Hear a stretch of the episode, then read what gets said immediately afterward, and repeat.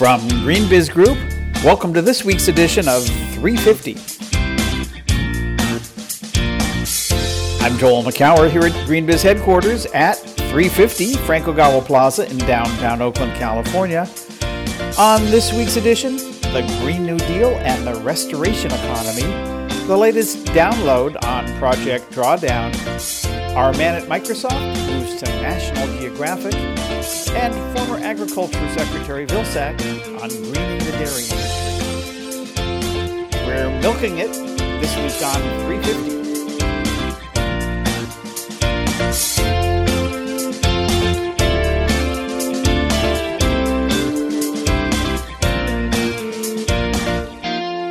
It's February twenty-second, twenty nineteen. Welcome to this week's edition of GreenBiz three fifty, the run-up to our GreenBiz nineteen event coming up next week. Joining me from the winter wonderland of the Garden State is GreenBiz editorial director Heather Clancy. Hello, Heather. Hello, Joel. And may I say, happy belated birthday, listeners. It was our friend's birthday this week. That friend would be me, I guess. Uh, thank you, thank you, thank you. I, I've got a lot of great well-wishing uh, going on in the office and online, and you know, I'm always amazed to see all my Facebook friends that I forget about or light up. It's it's always a delight. Um, but yeah, another another day older and whatever. Next year, you get to you get to celebrate during the GreenBiz event next year? No. No, no. Next year, mm-hmm. the GreenBiz event's the first week in February. Um, so mm-hmm. mine's I'm the nineteenth. So, but um, we will be celebrating uh, next week someone else's birthday, uh, one of our esteemed staffers. So stay tuned for that. But um, h- how are you feeling? Are you ready for next week? I am excited and ready. I'm I I'm redoing my outlines for all my sessions and checking, you know, doing those lists and checking them twice. Uh, I am excited to be participating on the sidebar this year for our live um, our live stream, the virtual conference, and so I'm kind of getting my arms around what it means to host that event. And Uh, I've got some great interviews lined up I'm really excited about. So uh, so this is the uh, part of the conference that we live stream to the world for free. You can register for that on greenbiz dot com. And, and during the networking breaks, when everyone's out there outside and schmoozing and doing their thing, and, and or even in the run-up, sort of the pregame uh, of the main stage and the postgame, or after it's over, uh, the sidebar has we have some exclusive online interviews you'll be doing with some of the speakers and other notables uh, of the close to fifteen hundred people who will be in Phoenix next week. And then um, it's also how people ask questions, whether you're in the room or online. You ask questions and Heather will direct them to the stage. So it's it's uh, if you haven't been part of the online, of the live stream of our events, we do this for every one of our events. It's great. And, and this time, Heather and John Davies will be the co-hosts. Yes, excited and apprehensive. About what? Oh, job. Come on. You, you, you're always so great. There's a lot of moving parts, but I'm excited. And if you can't join us in Phoenix, for sure, sign up for the, the virtual conference. Yeah, and even if you can't make the virtual conference in real time, signing up allows you to uh, to watch uh, on demand the main stage activities, the live stream after the fact. So you got to sign up, but it's free, so why wouldn't you? It's going to be a great week. I'm I'm I'm always so excited about this event. I'm excited about all of our events, but this one is in particular because it's, you know, this more than any of the other events is is feels like family, family reunion. Um, you know, hundreds of people who've been coming to our events for, this is our eleventh annual uh, GreenBiz Forum, State uh, GreenBiz uh, nineteen this year. And um, our sixth year, I think, in Arizona, when we'll be there for a long time to come. We're booked all the way through twenty twenty-three. And we know our dates. Um, we'll be moving to a great new venue in, next year in twenty twenty. Anyway, um, this is where my people, you know, people. The, the people, the, the corporate sustainability mm-hmm. executives that uh, I've have been had the great joy of knowing and working with and writing about for thirty years now, come together, and um, and even people who are who have retired Some of them still come um, and are be part of this. Our, our editor-at-large, Bob Langert, will be there. He has this new book out. We've talked about that on this program, and I'll be doing a fireside chat with him uh, about uh, looking at his career as the as thirty years at McDonald's, and so this amazing journey he was on. But lots of other great sessions. I'm I'm I'm just psyched, and you know it's Arizona in February, so that's it's actually going to be cooler this year. We're not going to have our eighty degrees. It's going to be in the mid sixties, but you know, it probably sounds pretty good to you right now, Heather. I'll take it. I'll take it. More snow this week here, and I'll take that. All right. Well, we have a flurry of stories to cover, so let's get to the week in review.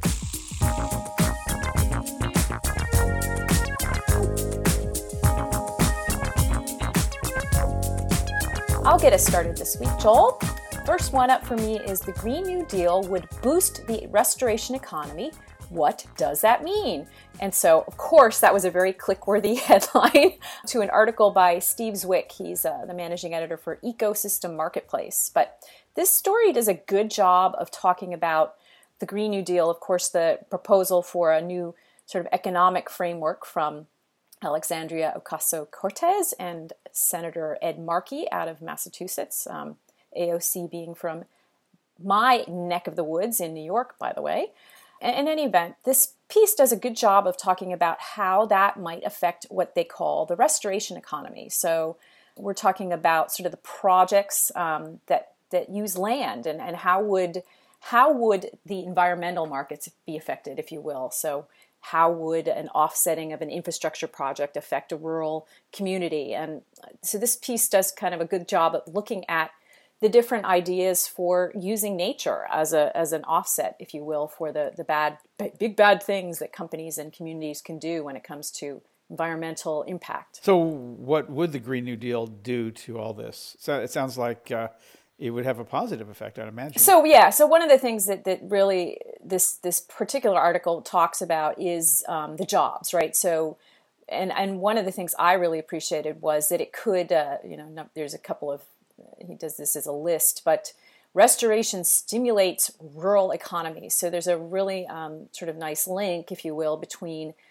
how um, you use watersheds or um, new new forests and, and so forth to protect against flooding and um, and to you know other storm-related events, water runoff, of course. And uh, so this piece talks about the jobs. It could be Florida, Oregon alone had um, more than seven thousand watershed restoration projects going on, which generated nearly six thousand five hundred jobs from two thousand one to two thousand ten. So, and many of those jobs went to um, people that had been laid off from logging companies. So the, the piece does a good job of linking, um, you know, the jobs that might be lost from fossil fuels industries to new types of jobs. Um, and by the way, not jobs that, that require, that could be taken by robots. These are, are sort of solid um, green collar jobs that, that, that people could uh, pick up if, if their jobs disappear in a fossil fuels industry. Yeah, there's nothing more shovel ready, as we used to call it back during the uh, uh, recession recovery, nothing more shovel ready than land restoration. So um, it looks like uh, a lot of those from the map that's in this story are just clustered right in coal country in uh, Georgia and West Virginia and Tennessee, plus a lot in Minnesota and uh, Wisconsin and Michigan, and of course this much in California as well, and different types. It's forest and land use, carbon, uh, uh, imperiled species, habitats, wetlands and streams, watersheds, uh, other kinds of things going on. Pretty interesting. Yeah, Regenevac. And yeah, so that was sort of the, the this one was one of those, ooh, a, a, a nice link between one, one of the things we talk about, which is natural carbon storage, right? Natural carbon removal um, through soil and, and um, farming projects and and so forth. So yeah, and and, and by the way, just do a quick plug because uh, we did announce something uh, momentous of uh, sorts this week, which is the in, the launch of our fourth, count 'em, four uh, conference within Verge, our October event in Oakland. Uh, as many of you will remember, last year we divided the conference into three concurrent conferences, Verge Energy, Verge Transport, and Verge Circular. Uh, this time we're adding a fourth because three apparently isn't enough. uh, Verge Carbon, focusing on this uh, new carbon economy, particularly carbon removal. And so lots more to come on that, and we'll be covering that. Uh, but this land use piece is is very much part of that, because the uh, sort of biological solutions of sequestering uh, carbon in soil through farming and other methods and, and land restoration is definitely part of that. Um, is is a good part of that mix. But um, let's switch to another story, and, and you're on a roll here, Heather, so I, I'd love you to talk about this uh, this new arrangement in, in Pennsylvania, and I'm going to mangle the name of this town. Is, is it Wyomissing or Wyomissing? You know, I don't really know. It's what this is one of those situations where I wrote about the town, but I have absolutely no idea how to say it either. But I did get a, a couple of emails from people who were in the area who were excited to see this. Well, I did um, see. So, I, I did think it was a, a typo at first when I saw. I had to look it up. Is you know. Wyomissing. It's like Wyoming is missing. But um, anyway, sorry. As you were, what's going on here? Right. So, so this is this is what one of my favorite topics, Joel. It's a blockchain application. Um, so, this this is a, a project that involves a company out of Australia called Power Ledger. They were the winner of um, Richard Branson's twenty eighteen Extreme Tech Challenge. And they have a platform which uses blockchain to um, sort of track uh, generation of solar power and help um, associate a, a renewable energy credit with it, and then move that, you know, help also track where the, the power is going. So um, in this particular instance, um, this this energy company out of Wyomissing, Pennsylvania, or however you pronounce it, and I'm sorry for the residents of that town, Um, but there's a, a twenty-year-old company there called American PowerNet. And so American PowerNet, uh, they they help um, with corporate arrangements on the P J M, the the um, the I S O, the internet, uh, the system that, that runs the grid operations in my neck of the woods in Pennsylvania, Maryland, New Jersey, and so forth. And um, they came up with an idea of of letting their neighbors essentially benefit from their excess solar generation. So American PowerNet has, is this company. Um, they, they're in the energy space. They they know a lot about the, the sort of ins and outs of deregulated markets and, and, and what they can do and not do and the sorts of services that you can build. So they figured out a way of using this blockchain technology from Power Ledger to basically move the excess solar power from their panels to their neighbors. So they went to their, you know, knocked on their doors of their neighbors and said, "Hey, you guys want some uh, solar power? We, we we don't want to send this back to the to the grid at large, but we we we'd love you to benefit." And so the the, the neighbors said, "Of course." um, so basically, these are you know two pretty small companies that are benefiting from this arrangement by their their neighbor. Um, it's just a great corporate application um, that kind of shows the, the power of what blockchain could do in distributed situations, you know, an office park. So is this something that worked because there's, there's smaller companies and it's harder for bigger companies to do? Or, or, or is this something that bigger utilities could also, or power companies could also do, but just haven't yet?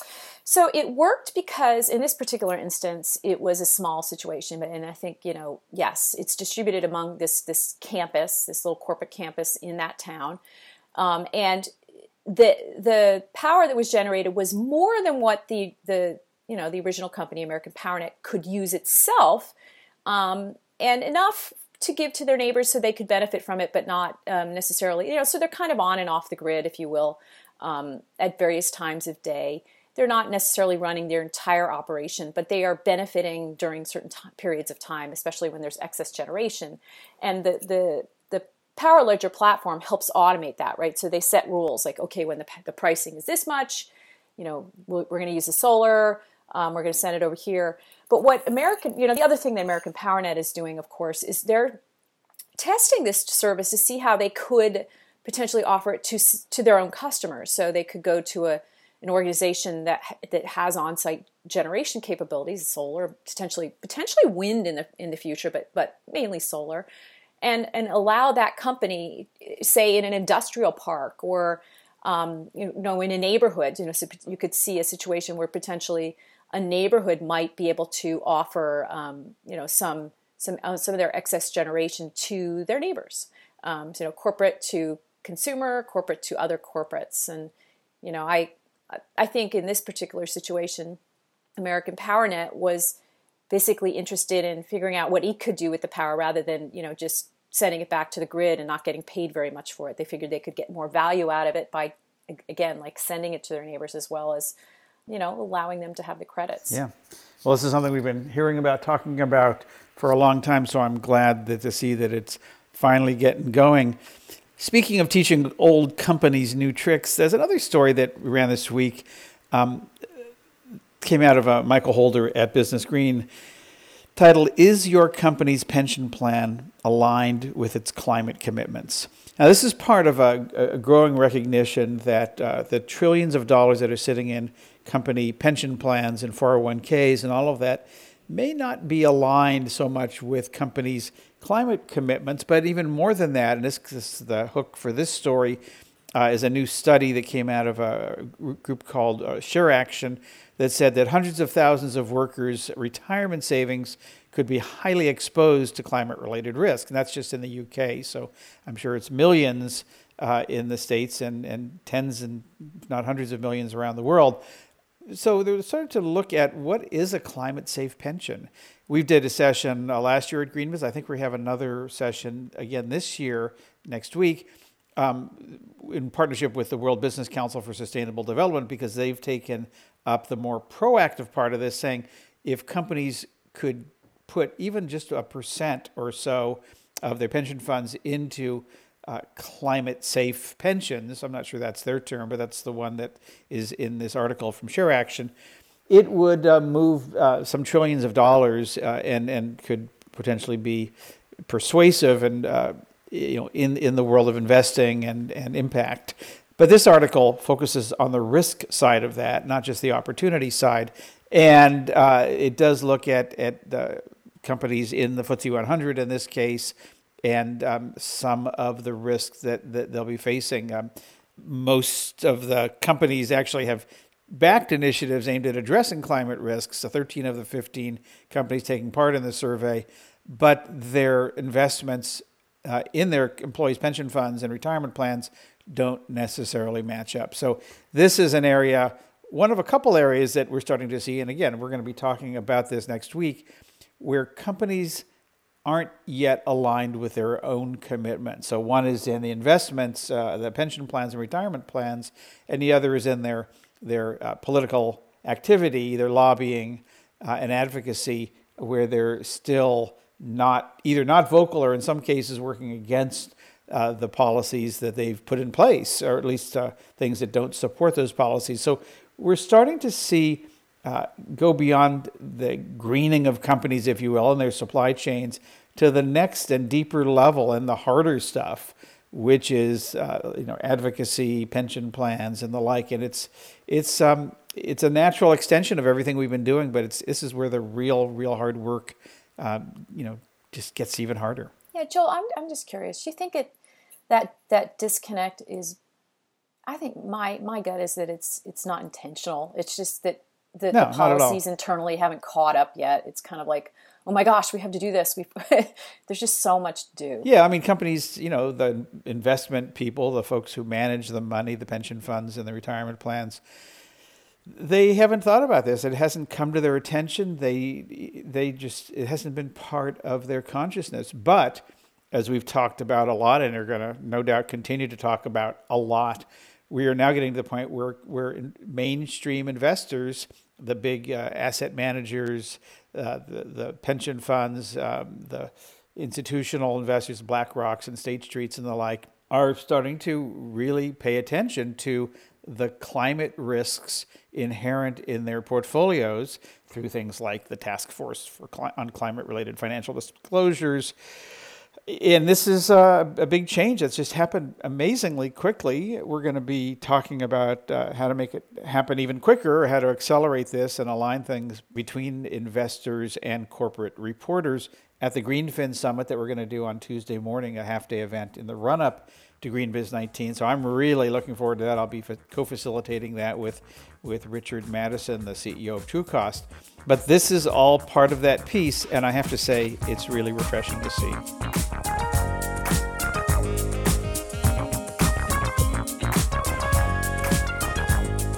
One of the visitors to the GreenBiz office last week was John Foley, the Executive Director of Project Drawdown. You may remember his name as the Executive Director formerly of the California Academy of Sciences. Last October, he joined Project Drawdown. Welcome to three fifty, John. Yeah, thanks, Joel. It's really great to be here. So you've been tracking Project Drawdown since its inception, and now you're you're heading. And I'm wondering, now that you see what's going on and how the world is changing, the new science that's that's come to the fore, I P C C and all of that, how is your view of what's needed to draw down climate change changed? Well, one of the things I really appreciate about Project Drawdown, even before I joined it, is they were looking at the whole board. Climate change is more than just C O two. There's other gases like methane and nitrous oxide and fluorinated gases, a whole bunch of stuff that warm the planet. And they come from lots of different parts of the economy. Yeah, energy is a big player, but there's also deforestation, there's agricultures, there's uh, cement, there's uh, weird gases from chemical processes. You know, we all kind of remember that. But when you run the numbers, uh, energy, uh, C O two from energy is only about sixty percent of the climate problem if you look at a hundred-year average, but it's actually less than that if you look for the next two decades. So um, Project Drawdown did a really more systematic uh, review of that and points out that there's a lot of opportunities to address climate change, whether it's looking at you know refrigerants or looking at you know food waste, looking at our diets, looking at um, energy opportunities, of course, but even novel building materials and other things. So Project Drawdown is kind of a voice reminding us that we have lots of levers to address climate change, and there's room for everybody to help out. Well, speaking of everybody, you've got a lot of different constituencies, investors and philanthropists, cities, uh, all of us as individuals, and of course the business community. What's the response been from the business community to Project Drawdown? Well, in general, Project Drawdown has made a big splash. It uh, has a best-selling book, uh, the New York Times bestseller for the last couple of years. It's probably the best-selling environmental book of the last year or two. Uh, so it's made a big splash. And business leaders pay attention to that, too. So we have been contacted by a lot of folks who run big companies, uh, investors, and even small businesses and S M Es, you know, all over the place. Uh, but of the big businesses, um, yeah, a lot of them have been looking at Drawdown saying, oh, wow, uh, it's showcasing solutions that we never talk about. It's not just solar panels and windmills and planting trees. There's ninety-seven other things we write about, for example. And uh, that's been really helpful to those business leaders. But also they kind of like the brand and the language we use because we keep it simple, we keep it positive, we talk about opportunities and possibility. We don't, we're not in the doom and gloom business. You know, there's enough of that out there. And even the word drawdown, it, it's so simple. It's like, hey, instead of greenhouse gas pollution going up, we want to bring it back down again and stabilize our climate and restore it. So in that sense, uh, we've had a number of businesses uh, kind of come to us and say, hey, how do we become a drawdown company? How do we have a drawdown supply chain? How do we think about these solutions in our work uh, as a big business? And that's been really fun. And I think that there's a tech company that uh, actually may draw down the basis of its, what, its environmental or sustainability plan? Yeah, it's really pretty interesting. Um, you know, it's not really official, you know, public announcement-y kind of thing, but like Intuit, a company here in the Bay Area that makes like TurboTax and Quicken and QuickBooks, stuff like that, really big software company that a lot of people use, especially this time of year. Um, they, of course, wanted to green up their businesses, so they're you know greening up their operations, their cloud services, their servers and all that, but they actually read the drawdown book really carefully and said, wow, when we do our offsets, kind of the things we needed to offset our own remaining emissions, they actually went with our number one answer, which was refrigerant management, like those gases, like the hydrofluorocarbons that can leak out of air conditioners and refrigerators and freezers. So they sent people to Ghana, I believe, to go to landfills there and capture those gases before they would uh, leak out of old rusty machines, and they captured and destroyed them. So they didn't go into the atmosphere. Turns out that was a much bigger deal for climate change than planting more trees and building more solar panels would have been for the same amount of money. Um, of course, we want to do all of the above, but we're really pleased that, like, hey, wow, they actually looked at the math we did and showed that this was an even more uh, more bang for the buck in that particular situation. So we've got the book, it's doing well. You've got all the science, the databases, um, and you've been in, at the head of this for, for four or five months. What's the plan? Where are you taking this? Yeah, well, we're really, really excited. We're going to what we call a kind of drawdown two point oh. So in the first round, um, Paul Hawken and the founders of Drawdown and the whole big team were, it's a, definitely a group effort. They produced and published a beautiful book called Drawdown, uh, published by Penguin. You can go buy copies today at amazon dot com, by the way. Um, but books are great, and they're a really good thing to have as an anchor of your communication strategy, but they're not the easiest way to reach a lot of people. It's like twenty bucks at a time in bookstores electronically or in, in brick and mortar stores. We need to move digitally. So we're um, we're setting up a, a very ambitious kind of plan for a campaign for reaching about a billion people around the world. Books can reach a few million people, but we need to reach closer to a billion. That may sound kind of crazy, but if we can't tip the conversation globally from kind of doom and gloom that we can't solve climate change to, wait, no, Drawdown points out we can solve climate change and will enrich the global economy while doing so, and will live better lives. We want people to move from being, you know, in despair to being optimistic and determined to get up in the morning and do it. We need the Rosie the Riveter, basically, for climate change, if you will. And so that's one part of what we're doing. Uh, the second part is in Drawdown one point oh, our earlier work, we described in broad brush terms in the global economy how one hundred different solutions to climate change would work and what they would cost. Now we want to partner with businesses, with investors, with things like cities, with community groups and others to say, let's help you in your situation on the ground where you are implement those Drawdown solutions. And we want to do that at scale, working with big partners. So there we'd like to really influence about a trillion dollars kind of worth of decision making, if you will, of moving financial and built capital and even human capital of that order of magnitude to help make a dent on the climate problem. So yeah, a billion people and a trillion dollars. That's our goal for the next couple of years. I love the ambition, and uh, hopefully you'll get a start on that in a few days at uh, Green Biz nineteen in Phoenix, where you'll be closing out the conference, and I'll look forward to that conversation as well. John Foley, Executive Director of Project Drawdown, thanks for stopping by. Hey, thanks, Joel. It's great to be here, and we'll see you in Phoenix.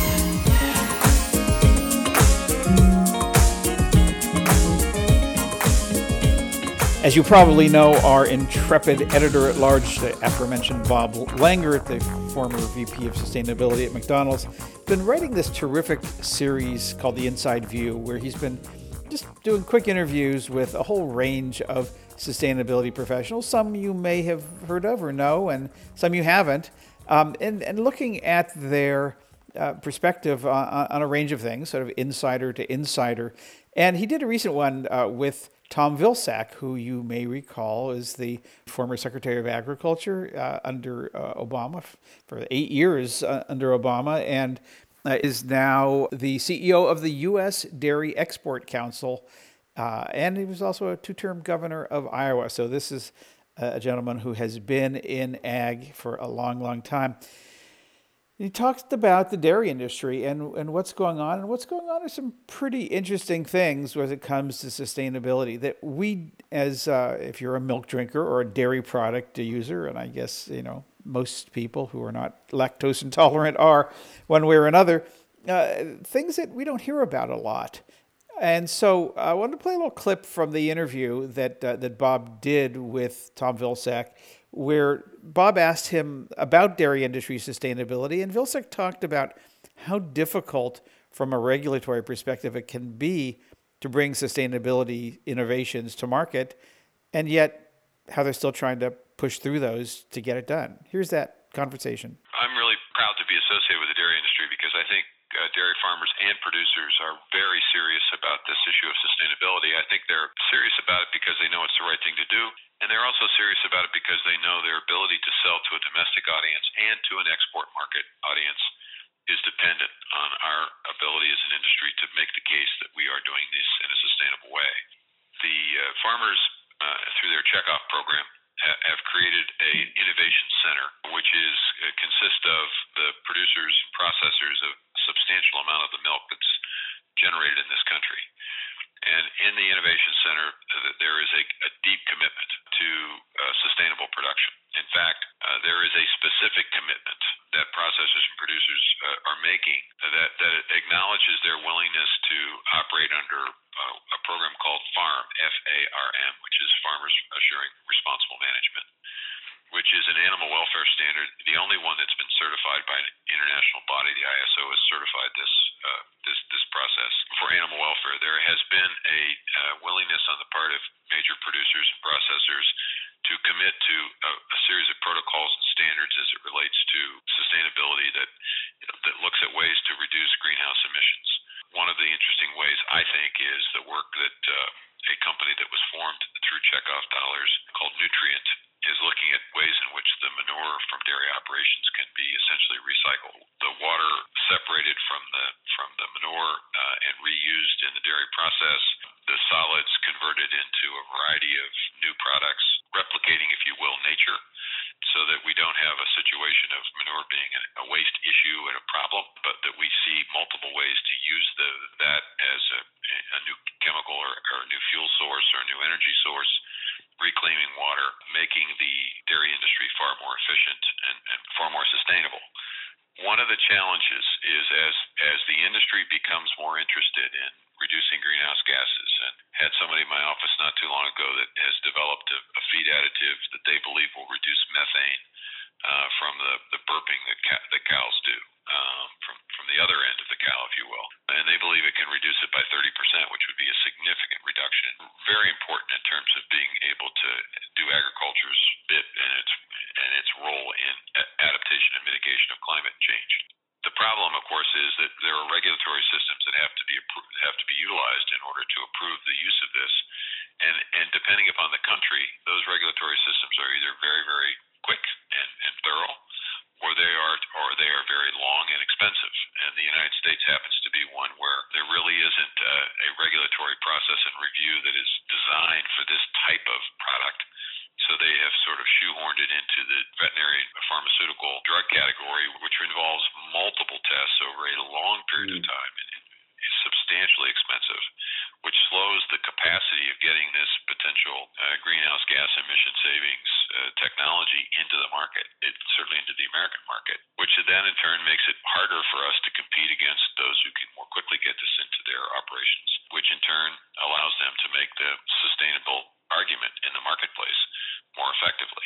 So I think part of our challenge is not just having the innovation, not just having the commitment to sustainability, but making sure that we have a partner in the regulatory systems of this country that allow these, these new technologies to take hold and to, to get in the market as quickly and safely as possible. The dairy industry is really committed to this. I think they understand uh, that we're facing, particularly in the western U S, uh, a serious challenge with water. Uh, so you have processors looking at ways in which they can reclaim water uh, in their processing facilities so that essentially they're relying only on the water that the cow produces uh, through the milk as opposed to supplementing that with municipally provided water, which would be a significant improvement uh, and, a, and a very important technology to adopt. But there's expense involved. And then the question is, how do we how do we deal with that? Do we have the marketplace, the commercial operations solely front the cost of developing these technologies? Do we have a partnership with government? Do foundations and nonprofits have a responsibility? I think it's interesting to note that in the foundation world, only five percent of the charitable giving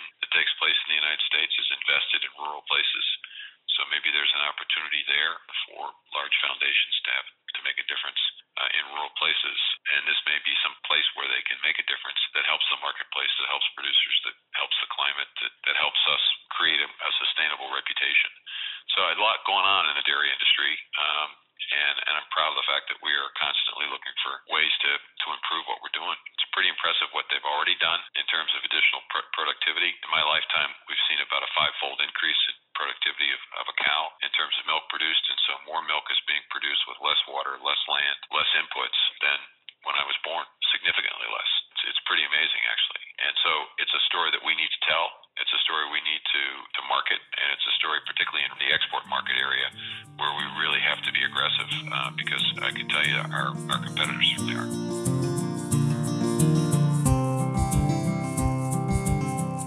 there. A few months ago, a good friend of ours, Rob Bernard, who headed sustainability strategy at Microsoft, took a new job at the National Geographic Society, where he's now the global head of strategic partnerships. I was kind of curious what it means for a chief sustainability officer to go a different direction, so I called Rob up and he joins me on the line. Hey, Rob. Hey, Joel. How are you? Doing great. So tell me why you made this move. What did you see as the opportunity at National Geographic? Yeah, so for me, I mean, the, the move was sort of precipitated by the fact that I think there's a unique opportunity, and you know I saw this quite a bit when I was at Microsoft as well, for this intersection between sort of private sector and, uh, although National Geographic's not the public sector, it's certainly an N G O and a science-based organization, to sort of join forces in new ways if we're really going to go attack the challenges that we have on the planetary level. First, like trying to get a, the lay of the land on what National Geographic is really working on these days, right? So I think we all think of it, or many of us think of it as, you know, the magazine that we grew up with, or maybe the T V station. And while that's definitely the case, you know, there's the whole side of the science and exploration where it's really about focusing much more on protecting the natural world and reducing human impact and the human footprint. And then in each of those areas, there's a bunch of goals that National Geographic has laid out. And I think the only way, the only way we can get there as a society is if we're working with companies, corporations, other N G Os at a global level. We had a meeting of our GreenBiz Executive Network hosted by twenty-first Century Fox, which owns, if I recall correctly, a seventy-three percent stake in National Geographic, and was just amazed at the reach of the organization and all of its various media and programs. It's quite extensive, and that seems like a great opportunity. Yeah, it is. In fact, uh, you know, I think we're just about to hit the milestone of one hundred million uh, accounts and users on Instagram. And so that reach is certainly very powerful if you think about the the T V station and movies as well as just a presence on a global basis. It certainly has a lot of reach. And the, and the question then, of course, becomes, well, if you have a lot of reach and you have a lot of scientists and photographers and uh, great writers, what can you do with those assets to help accelerate impact at scale? And in some ways, although this is a nonprofit, and you know Microsoft obviously was a for-profit company, that underlying fundamental challenge is very, very similar. So what can you do? So I think the first thing is being super clear on what we're trying to achieve. So there's an initiative that was launched at W E F just a few weeks ago called Last Wild Places, and, and the, the concept here, and, and this won't be a surprise to many of your listeners, if we're going to protect the planet and actually preserve our species, which are going extinct at a thousand times the natural rate right now, you know, we've got to protect at least thirty percent of the planet, whether that's, you know, terrestrial or ocean, uh, by twenty thirty, and more than that, you know, going to fifty percent by twenty fifty. So how do you do that on a global basis? How do you think about the intersection of tools, technology, policy, economic models to go do that? Uh, and then the second uh, area is really this human footprint. And so there, you know, readers may have seen or listeners may have seen the, you know, a big uh, issue a few months ago called Planet or Plastics, where it's really, hey, how do we actually have a much lower and then uh, really a benign footprint on the planet? And, you know, as as you and I have talked about many times over the years, I think we're still a very, very long way from that reality. And the only way we can actually do that is that we change the infrastructure on which we all rely so that people can have a great lifestyle and still get the services they want, but without the degradation to the planetary resources that, you know, we've all been witnessing over the last few decades. So what can we look forward to? How are you going to leverage all these great resources? Where do you see the opportunities for Nat Geo to insinuate sustainability into the conversation more than it already has? Yeah, so I think there's a couple dimensions. I mean, I think the first, which you sort of hit on with the, you know, the comments about sort of twenty-first Century Fox, and then, you know, if the market and everything gets approved, you know, that'll change hands probably to, to Disney at some point in the future. But regardless of, of the brand and the engine behind it, it is driving awareness of the scale and magnitude of the issues and presenting them in new and interesting ways, right? So whether that's looking at things like plastics in the ocean at scale and creating maps and helping people visualize this in ways that, although they might have intellectually known it at some level, they haven't really viscerally understood it. And so hopefully through things like the station and the magazine, we can do a much better job of really shining a light on the, the scale of the challenges. So that's that's one thing, which is informing people. Then the second thing is, how do we actually drive um, sort of an understanding of, well, okay, so now I'm aware, what kind of action can I potentially take? If I'm a citizen, if I'm a, an organization, if I'm a government. And there, this is where this Last Wild Places thing is, you know, incredibly important, which is how can we work with governments and with other N G Os around the world to drive policy changes? You know, there's a, a whole thing that's happening in Africa around one of the, the two big rivers, uh, the, the Okavango Delta, where it's a lot about the preservation of wildlife and Uh, areas where we need to preserve nature at scale. I've done a safari in the Okavango Delta. Yeah, so you're very familiar with it. And that's an area where the combination of explorers and images and science and technology was absolutely instrumental in getting uh, some changes uh, in the area to actually preserve a significantly larger area uh, for wildlife and for water water quality. And so that's all great, and all those things were happening. And I think the reason why I was excited to join National Geographic, and you know, I think part of the reason they were happy to to ask me to come join after having been in the corporate world for twenty years is that's all great, but we need to do that plus a lot more. And so now if we want to talk about things like going after plastics, think about all the companies who either manufacture the raw ingredients and or are the bottlers and or are the companies putting stuff in our single-use disposable items and or selling those at retail, right? And how do we actually think about that infrastructure? And how do we think about green chemistry? How do we think about distribution models? How do we think about the infrastructure for recycling? We've got to change these things on a mass scale. And so the convening power, the power of the brand, the power of the science and exploration and education, and the fact that we have, as you pointed out, these megaphones, you pull all of those together, that's what we're looking to do and say, okay, so we're going to choose a few things over the next few years, and, and some of those, like Last Wild Places, have already rolled out, and we're going to double down to say, look, we think because we have megaphones and the convening power and all this other uh, great set of assets and scientists and explorers, how do we actually help move to drive a planet in balance? And that's really, you know, when you think about the vision and the mission of, of National Geographic, it is towards this planet in balance. Well, it's an amazing opportunity, and I know it's early days for you, but National Geographic is over one hundred thirty years old, so it'll be pretty exciting to see what you're able to do and how that actually increases Nat Geo's impact. And if it's anything close to what you did at Microsoft, it's going to be a really interesting thing to watch. Rob Bernard is the new Global Head of Strategic Partnerships at National Geographic. Rob, thanks for talking to us. Thank you so much, Joel.